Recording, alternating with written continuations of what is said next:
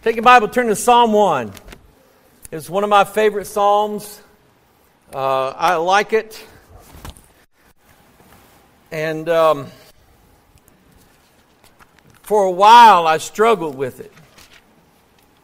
And I'll tell you why as we read it. But I struggled with it. And I said to the Lord, and I said this about a lot of a lot of the Psalms I had read. There was a time in my life when I was just reading Psalms and um, knew that they were true, believed in my heart they were true, but I was uh, dealing with God and God was dealing with me, and uh, I needed... I would point to some of the Psalms I read, and I would look up to heaven. I literally would do this. I would say, God, you said this, and you've taught me that you don't speak a lie. So I need this. And God's still doing what he promised in his word. Ever since that day, he's still doing it. Um, I know you only get saved once. But I can tell you that you can live life like you're being saved every day. And that is the continual working of God in you and in your life. And I believe in that. Uh, some poor people are content with just popping off a prayer, saying they're saved, and there there is no change in their life whatsoever. And uh, I just have a sneaking suspicion that they are what the Bible calls false brethren, or uh, certain brethren crept in unawares that do not have the faith that we have. They are the people that John spoke of. They went out from us, but they were not of us. For had they been of us, they would have stayed with us. And... Um, So anyway, I, as I read, as I read through this this morning, and as I read it years ago, I'll tell you what I struggled with when we get done reading it here. Uh, the message this morning is going to be, I don't know how far I'm going to get, uh, but uh, we've already had a pretty good church service already, amen? But we can't neglect the preaching of God's Word, and so we're going to give attendance to it, because the power... I, listen, I know Matthew. I know my son. I love him. I love all my children. But one thing I know about my children, Lisa and I both know, is that they are mirror copy. They're copies of us. And whatever rottenness we have in us, they've got in them. And so I'm thankful that when my daughters sing or my son sings, and he sings a song like that, I know what he's been through. I know what God has done with him, and I know he means it out of his heart. If Jesus were to come today, he's ready to go. And I'm thankful for that. I'd like to know that about everybody sitting here today. That if Jesus were to come today, you're ready to go. Blessed is the man. Look at Psalm one. In fact, let's do this. Let's read this together. Can we? All right. Let's read this together. Blessed is the man that walketh not in the counsel of the ungodly, nor standeth in the way of sinners, nor sitteth in the seat of the scornful. But his delight is in the law of the Lord, and in his law doth he meditate day and night. And he shall be like a tree planted by the rivers of water, that bringeth forth his fruit in his season. His leaf also shall not wither, and whatsoever he doeth shall prosper.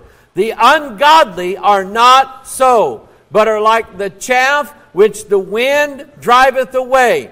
Therefore the ungodly shall not stand in the judgment, nor sinners in the congregation of the righteous. For the Lord knoweth the way of the righteous, but the way of the ungodly shall perish. Do you believe God's word this morning? Say amen. Father, we ask your blessings now upon this word. Lord, I pray, God, that you would lead and guide me. Uh, through all of these notes that I have, Lord, I know I don't have to preach all of them. And so, Father, I pray, God, that you would guide me, what you would have me to say, the direction you would have me to go. But, Father, give us an understanding of this righteousness that you speak of in your word, what it means, what to whom is it given, what is our responsibility once we have received your righteousness covering our transgressions. Father, show us all of these things. Be merciful to us this morning. And help us, dear God, in our lives, our walk with you, our private lives, the time when nobody sees us, Father, that we still choose to do what is right.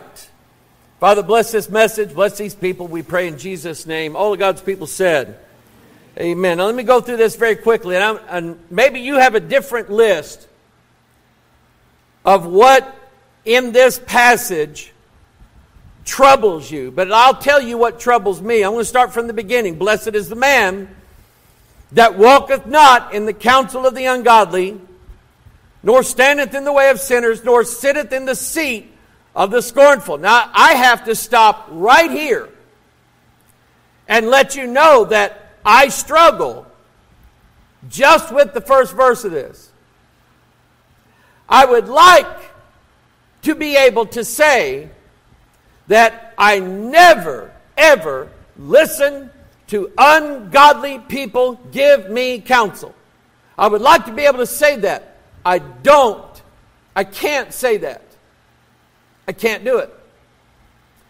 I have listened to the wrong people at times.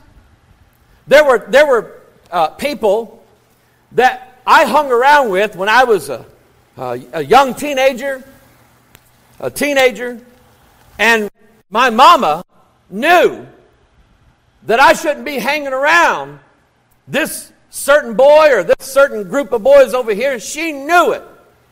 And she would tell me, I don't like you hanging around these guys. Did I listen? No. No. And they got me in trouble. And some of that trouble lasted me for years of my life because I didn't listen to my mom. I listened to the counsel of the ungodly. So strike one. Then standeth in the way of sinners. I knew there was places I shouldn't go, people I shouldn't be associated with, people I shouldn't hang out with. God was trying to tell me that.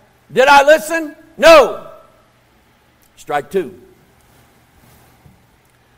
Nor sitteth in the seat of the scornful. I grew up in this church believing that one Bible was the Word of God, and that is the King James Version of the Bible. We had good preachers here, especially the one that uh, was here when I left for Bible college, Pastor Goff, Preacher Goff. You've heard me talk about him. He was solid King James, always was. And uh, I went off to a Bible college that wasn't.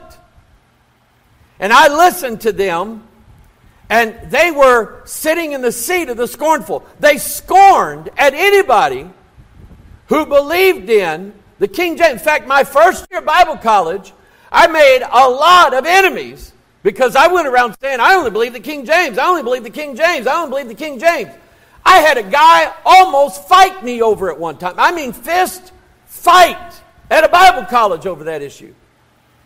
People made fun of me all the time, so that my second year in college, I just decided I'd just go along to get along.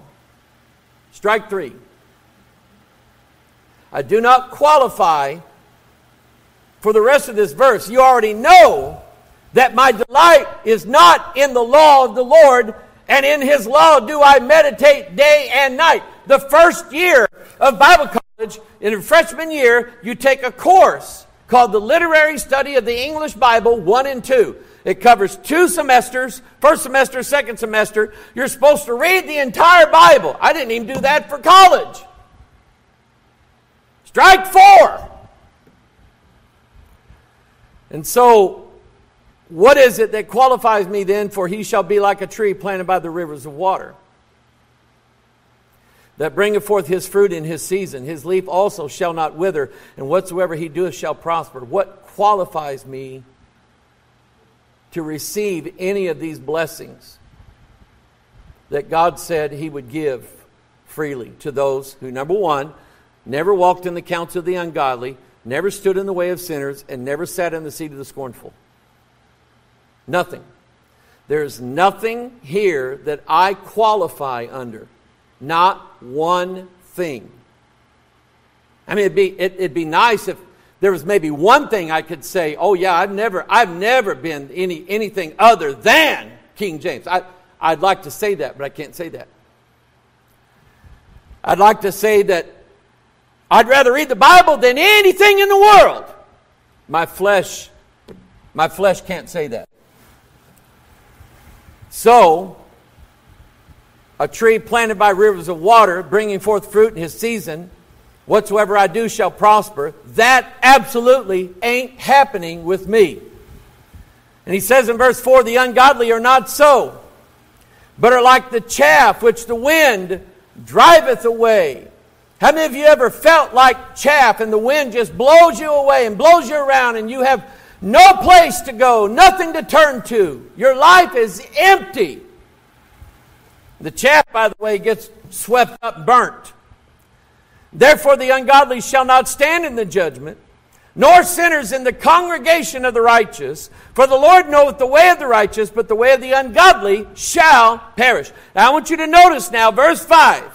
He said, the ungodly shall stand, or shall not stand, big mistake, shall not stand, nor sinners, where? Congregation of the righteous. What is the congregation of the righteous?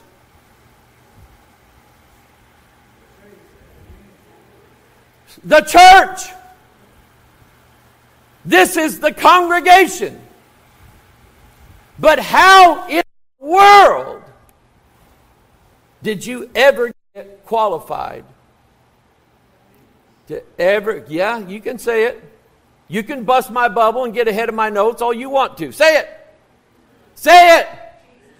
Jesus did it. Amen. Jesus is the one who never walked in the counsel of the ungodly. In fact, he stood before councils of men asking him, are you the Son of God? Are you him? They tried to get him to blaspheme God. He wouldn't do it. He wouldn't join with them. You remember that bunch came down to John the Baptist because they said, we want to be baptized by John so everybody will follow us. John the Baptist looked at him and said, I'm not baptizing none of you until you go and show, bring forth fruit, meat for repentance. Show me that you've confessed your sins and repented of your sins. And so what makes us qualified? It's Jesus. For the Lord knoweth the way of the righteous. And I want to ask you this question. Are you righteous this morning? Now, I'm not asking you how you feel. I'm not asking you how you feel. There is a knowledge that surpasses all emotion, all feeling, all tingling, all doodaddies up and down your back, the hair standing up on your head, most of you. Not my fault. There is a knowledge that you have that bypasses your feelings and emotions about the situation. Because if you're like me, your emotions and your feelings get way out of whack, and you say to yourself, there's no way in the world I'm saved. There is not a chance in the world that I'm saved. That's your feelings. You know what those are? They're characterized in the Bible by the word imaginations. You imagine something that is going to happen in the future whereby when you die, God is going to take one look at you and say, uh, depart from me, ye cursed one, into everlasting fire. That's what your imagination comes up with. But there is a knowledge that is above all feeling and all imagination and little devils on your shoulder and little angels over here. There is a knowledge that passes every bit of that. And it is the knowledge that I am redeemed by Jesus Christ. Therefore, I stand righteous. Amen. Listen, if you can get happy about that song Matthew sang, you can act a little happy at the preaching of God's Word. Amen. This is good stuff here. I'm not telling you that my preaching of it is good. The verses are good. Here's the first occurrence of the word right or righteous, righteousness, righteousnesses. That's actually in the Bible. The first occurrence, Genesis seven. You can turn there if you want to. In fact, I encourage you to. Keep up with me in your Bible. Underline these verses. They are important. One of these days, the devil's going to jump on you and say there ain't no way you're saved. There's no way you've been forgiven. That God's, listen, you, you've sinned that sin so many times. God's not ever going to forgive you. You might as well just hang it up and just come and join me. Let's party. I'll tell you what, you ain't lived a Christian life until you had the devil invite you back. Genesis chapter seven, verse one, and the Lord said unto Noah, come thou and all thy house into the ark. Now notice this. For thee have I seen righteous before me in this generation. Now, uh, let's look down at um, verse five. And Noah did according unto all that the Lord commanded him. And Noah was six hundred years old when the flood of waters was upon the earth. Now, how many of you believe, and I want to see your hand this morning, how many of you really believe that at the time that Noah is commissioned to build this ark until the day that he got on the ark, that Noah was a sinner just like you and I? So, answer the question. How come is it that God can look at Noah? Now, God is no respecter of persons, is he? Does God care that you're from one family line and because of that family line you're automatically going to heaven? Is that how God... Is it because you're an American, that's why God's going to send you to heaven? No.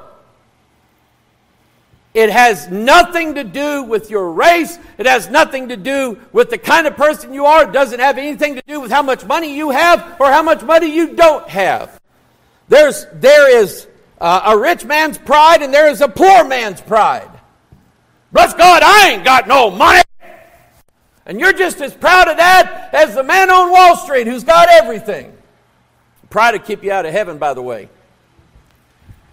So tell me what it was about Noah that God was able to look at him and say, for thee have I seen righteous before me in this generation. What one thing is it about Noah that God said this? And the answer is in the Bible. Huh? You said faith. Thank you. Next verse on my list. No, Genesis six eight. Noah found grace. Where did he find it at? What does what it is? What is it that you see with? For thee have I seen righteous. Why? Because Noah found grace where? In the eyes of the Lord. God, in His mercy, looked upon Noah and saw and gave him grace. Because Noah, when Noah found grace in the eyes of the Lord, when you find something, it's because you're looking for it. Ask, and it shall be given. Seek, knock, it shall be opened unto you. Amen? Now, so that right there is the doctrine. George said faith. Somebody over here said grace. You're both right. It is the doctrine of salvation by grace through faith. More than likely, at the time, now we don't have the Bible saying this, but we know by certain historical records that the people before the flood worshipped other gods. Noah had a choice of what God he was going to follow, did he not? And when Noah went looking for grace and forgiveness, in fact, let's let's let's narrow it down here for a minute. Ain't no way I'm going to get through. Uh, I think it was nineteen PowerPoint slides full of Bible verses. Unless everybody, unless y'all brought a lunch with you and you got it sitting next to you. I won't keep you that long. But, oh, now what was I going to say? Noah could have choose, could have chosen any one of these other gods that was around at the time before the flood. But he went, oh, okay, I now remember. He went choosing this one. Now, what is it about that we absolutely know for sure was a sin that he committed? What was it? Huh? He was a he was a drunk. Babylon, the Bible tells us, oh, let's let's see here. Let's go off the tracks here. Let's go to Revelation. Turn to Revelation seventeen. Do you know there's different types of drunk?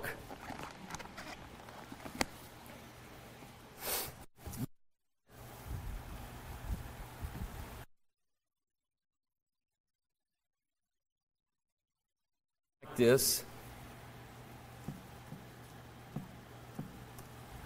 Yeah. There's different types of drunk.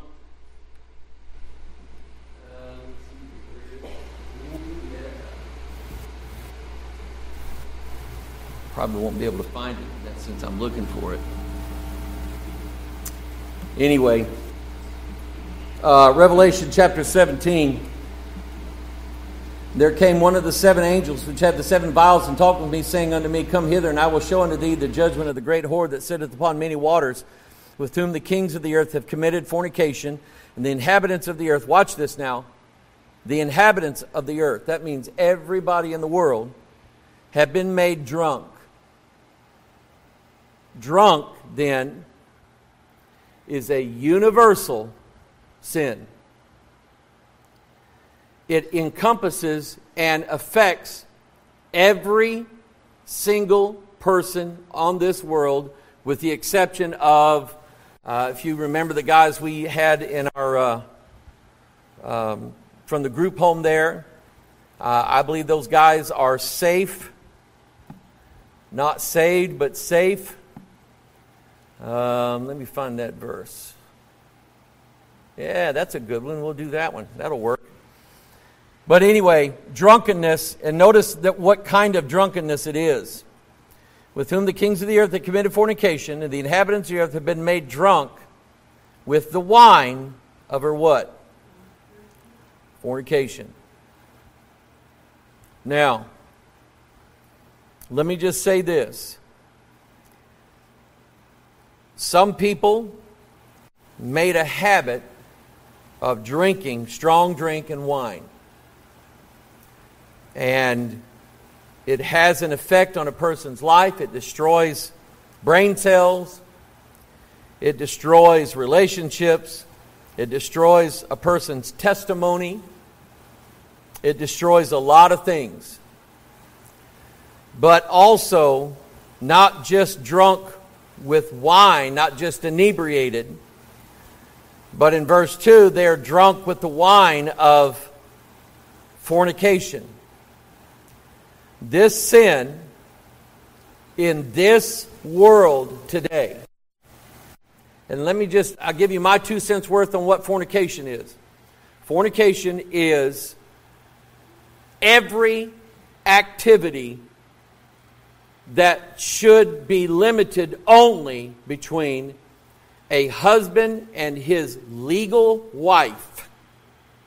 I'm saying legal wife because we had a situation here a while back where a man and a woman had a secret ceremony whereby they married themselves to each other without any witnesses, without a justice of the peace, without a minister, and without a marriage license. And they wanted, they believed in their mind, or they convinced themselves that that was legitimate and it was right, so that they wouldn't feel guilty about the ocean cruise that they were on at the time. Does everybody understand what I'm saying? They did that to legitimize them in fornication on an ocean cruise, to make their conscience soothed over so they would not feel guilty about it. I, of course, had to confront this situation, and unfortunately, it went downhill quickly. I'm here to tell you that the sin of fornication, which is basically, I think it covers every base and covers every kind of unclean act that should be reserved for a man and his wife. I think it covers that. I think fornication is as rampant as anything can be in this country and around the world. Say amen. We don't like to talk about it. We certainly don't like to confess it to others. But I'm telling you, it's everywhere. And that is a type of drunkenness. God said so, you know so. It brings a high, it brings a feeling to you that you can't get anywhere else. And so whether whether you are a, a, a bourbon drunk, a vodka drunk, uh, a wino, or you take uh, pills, or you smoke legal marijuana, which ought not be. I'd say that we ought to go and burn them places down, but that would just make the problem worse. Amen. Marijuana, cocaine, heroin, uh, fentanyl. They charged a mother with giving her child fentanyl so it would sleep. Several years ago, they busted uh, a man and a, I won't say his wife, they were probably shacking up. They charged them, the mama would rub heroin on her baby's lips so that the baby wouldn't bother her by waking up. That's a sick world we live in. Amen? There, there are people out right now that are visiting men, visiting men on one of these apps where you just, I don't know how you type type something in or whatever, and that shows somebody else that you're interested, and they get you to hook up. You would never believe that this man craves other men. But he does it nearly every day. He can't get away from it. That's a type of drunkenness, is it not? Um, Isaiah nineteen fourteen, the Lord, look at this, the Lord hath mingled a perverse spirit in the midst thereof, and they have caused Egypt to err in every work thereof, as a drunken man staggereth in his vomit. You see, God will allow a perverted, perverse spirit, he will mingle that into a person's life to cause them to be in error. Why? Because they want to be in error. Why do you think people flock to a megachurch whose pews are full? Because the preacher will not preach against their shacking up, will not preach against fornication, will not preach. In fact, he's probably doing it, which is why he won't preach against it. Uh, by the way, that's not the message. So far, it's pretty good. Amen. It's about righteousness. Turn to Genesis fifteen.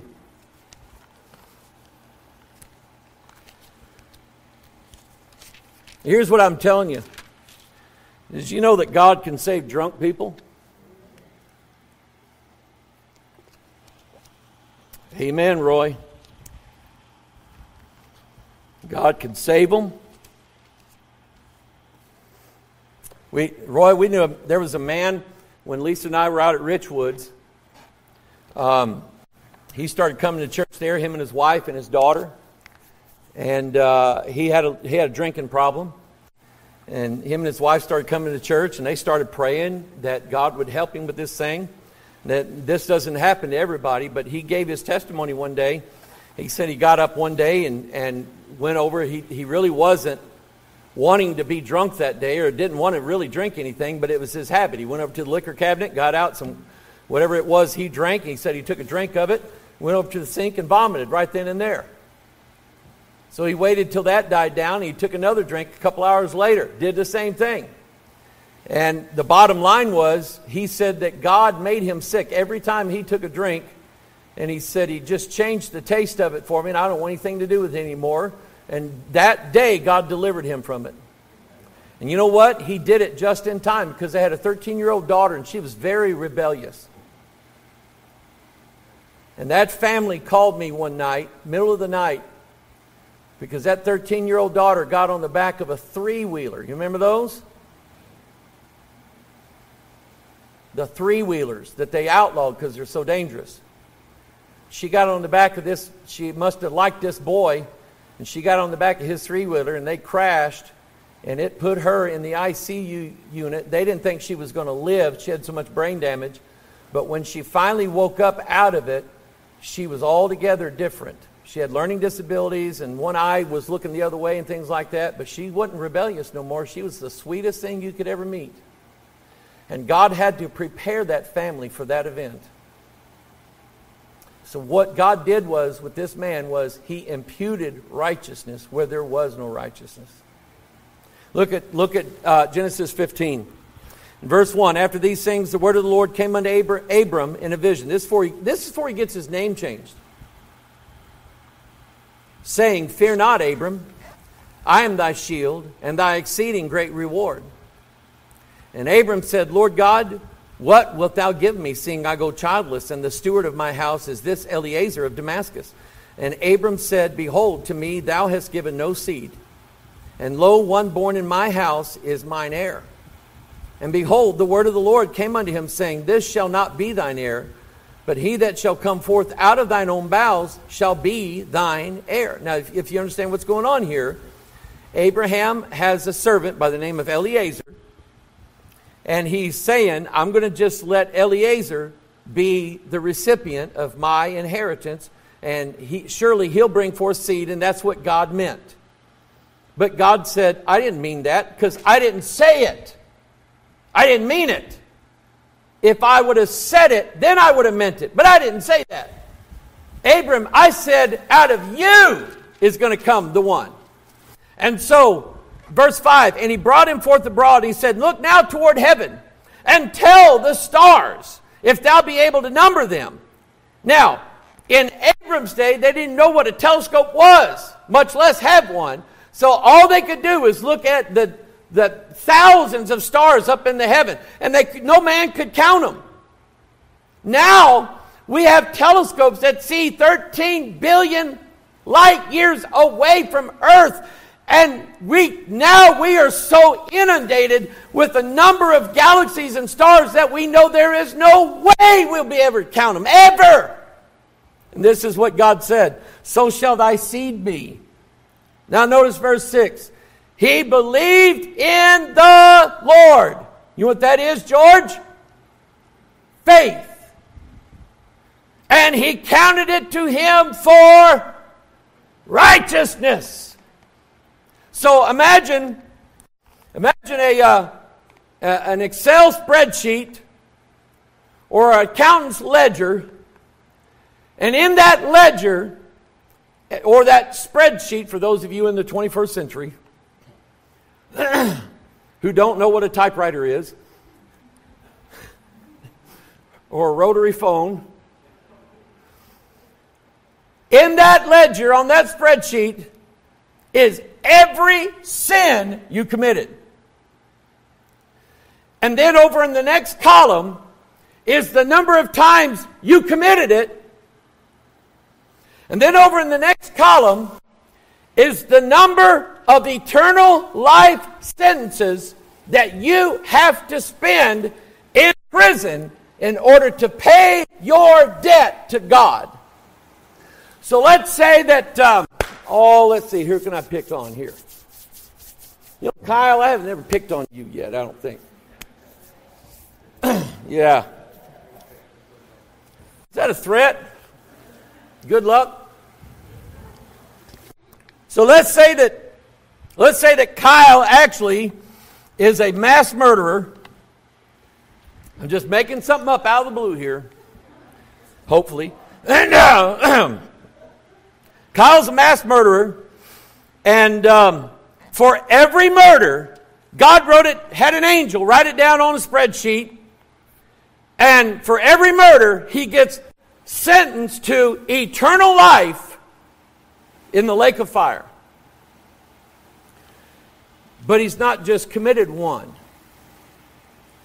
He's a serial killer. And he's killed, so far, three thousand two hundred twelve people. three thousand two hundred thirteen people. three thousand two hundred fourteen people. three thousand two hundred fifteen people. And for every extra murder, God attaches another eternal life sentence to that. And they're not served consecutively. They're served concurrently. One after another. So Kyle, when do you think you're ever going to get out of the lake of fire? Never. There's a, there's a reason why in courts they give multiple life sentences. And that is to just, number one, it's the requirement of the law that if they commit this sin, the penalty is life in prison. And if they commit twelve of those sins, then they have to serve twelve life sentences. And people go, why did they even do that? Just one's enough. But the law has to be kept. And it just removes any possibility at all that this person will ever. So let's say that they, um, let's say that they gave him the death penalty, and they shot the, the stuff into him, and he died, and he was legally dead for a minute, but then something happened, and he woke up from that. If all he has is one death penalty against him, he's a free man after that. His lawyer could argue that he satisfied the demands of the law. I mean, you remember when they threw Daniel in the lion's den? The sentence that they imposed, written by the law, was is that whoever prayed to a different god had to be thrown into the lion's den. It didn't say that he had to die in there. And that was a loophole that God used. God didn't break the law. The king couldn't even break the law. So the king goes the next morning, Daniel, oh Daniel, and he looks down here and sees Daniel petting lions. Oh, you're so cute. And now Daniel can come out of the lion's den. Why? Because he satisfied the demands of the law. So this is what sin is. Sin, for every sin that you commit, add on one eternal life sentence. And let's see, am I getting that right? Consecutively or con- oh, consecutively is how they did it. One after another. Concurrent is when they make you serve them all together. But these are done consecutively. For every sin. Not just killing somebody. For hating somebody. Which Jesus said, if you hate your brother, that's murder. Jesus said, if you look upon a woman to lust after her, that's adultery. Paul said, if you covet something, that's idolatry. So who in here is going to get through this life without breaking one of God's commandments? There is none what? Righteous. That's the word I'm preaching today. There's none righteous. No, not one. So I want you to look now again at verse six. This is what God did. Abraham, or Abram, believed in the Lord. And he counted it to him for righteousness. That means, in, on Kyle's ledger, yes, God can even forgive a murderer. Because I was in Oklahoma. A man by the name of Sean, I say a man, he was a boy. He was sixteen years old, two years younger than me. He killed his mother, stepdad, and a convenience store clerk in cold blood. Was sentenced to death uh, by the court in Oklahoma. He was the youngest person to ever be on death row in Oklahoma. sixteen years old. And you know what happened to him? He got saved. And he went around telling everybody, don't let your kids play with demonic games. Don't let them play Dungeons and Dragons, which is big now. Again, don't let your kids near those things, people. They are full of devils. But anyway, in a in a in a satanic rage, he kills his mom, his stepdad, convenience store clerk. And you know what he said? He said, I know. He said, I'm I'm not showing you that I got religion to get out of death row. I deserve to die. But I'm making preparations for what happens after that. That's good. That's good, amen. So what God did was he took all of those murders off of Sean Sellers' spreadsheet, wiped it clean so that the numbers total zero. How many life, how many eternal life sentences? Zero. How many death penalties? Zero. How many uh, how many times in hell? Zero. Because God has taken your faith in Him. I don't know if I have a verse after that. No, no, no, no. Don't, I'm not even going to go there. God has taken your faith in Jesus Christ and in His Word. This is why I tell people, when you're struggling, what do I always tell you? Read the Bible, read Psalms. When there's something going on, read the Bible. Read, usually read Psalms. That's the medicine jar. That's where all the good stuff is. And it's got, I mean, it's got sleep medicine in there. It's got antidepressants in there. It's got joy medicine in there. It's got medicine that'll make you happy. And you believe it.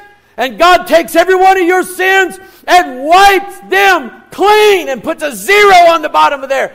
And they say, and he says, of what is he guilty? And they read the charges.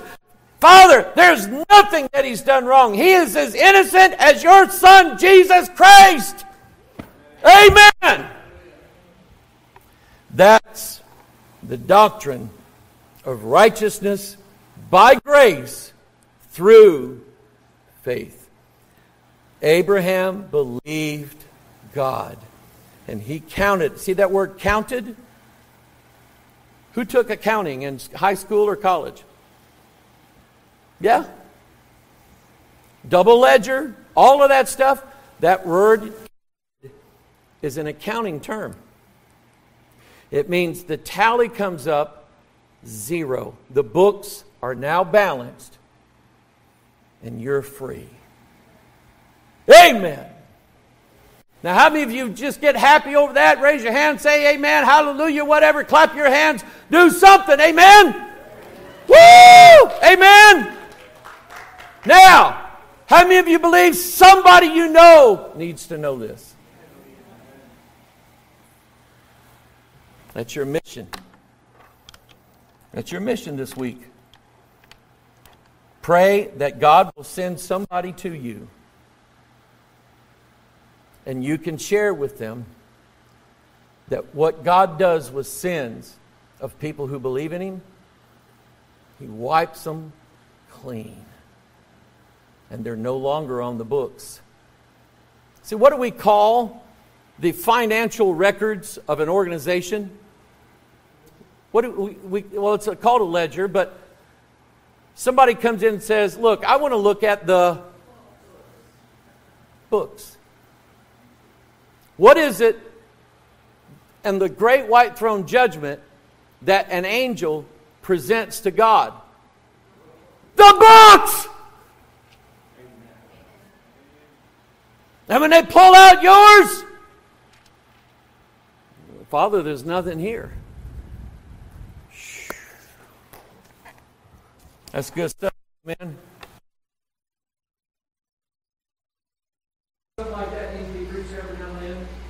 You can fall in love with God all over again. So you can be happy of God doing such a great thing. Not even your mom and daddy, not even the not even the police, not even the Supreme Court of the United States can take your sins off of God's books. Only Christ can do that. They're blotted out and covered with blood. Father, what a glorious, glorious message. Lord, I did not count on this. I did not figure this. I had no idea what you were going to do, where you were going to lead. But Lord, I like it. God, you know me. I struggle with what I think is on the books. I struggle with it. And oh, how I want, when I stand before you in judgment, and you say to an angel, bring out Michael Hoggard's books. Let's find out what he owes to the society of heaven. Lord, I get afraid that maybe, maybe something I've done is not forgiven. And then I read your word, and I read the promises that you make, and I believe that the books are open and nothing is found therein. It's all been blotted out. Those white blood cells being wiped out in my books, wiping out all of my sins and transgressions. Father, I, I cannot thank you and praise you enough in this lifetime. I can't do it. So, Father, I just want to say thank you before these people that you've wiped the books clean. And, Father, I want to I want to be able to share that with somebody, anybody, who needs to know and needs to hear that the books can be clean, can be washed and made whole. That's what I want to know. That's what I want to do. Father, would you give me that opportunity? God, would you give that opportunity to everyone here, Lord, that is asking for it? It'll be, it'll end up being the simplest thing they've ever done. is to be able to just witness that the books can be wiped clean. So God, would you do that for each and every one that's here today, each and every one that's online. And God, you do that. You do that, Lord. And I wonder how many people then could be added to your kingdom in one week by one person sharing that the books are open and there's nothing there. Father, give us that ministry of reconciliation, the books being reconciled with you, double-checked, and there's nothing there. And God, teach it to us and instill it in our heart and help us then to share it with somebody that we love and know. We pray this in Jesus' name. And all of God's people said, amen. Amen. Stand up!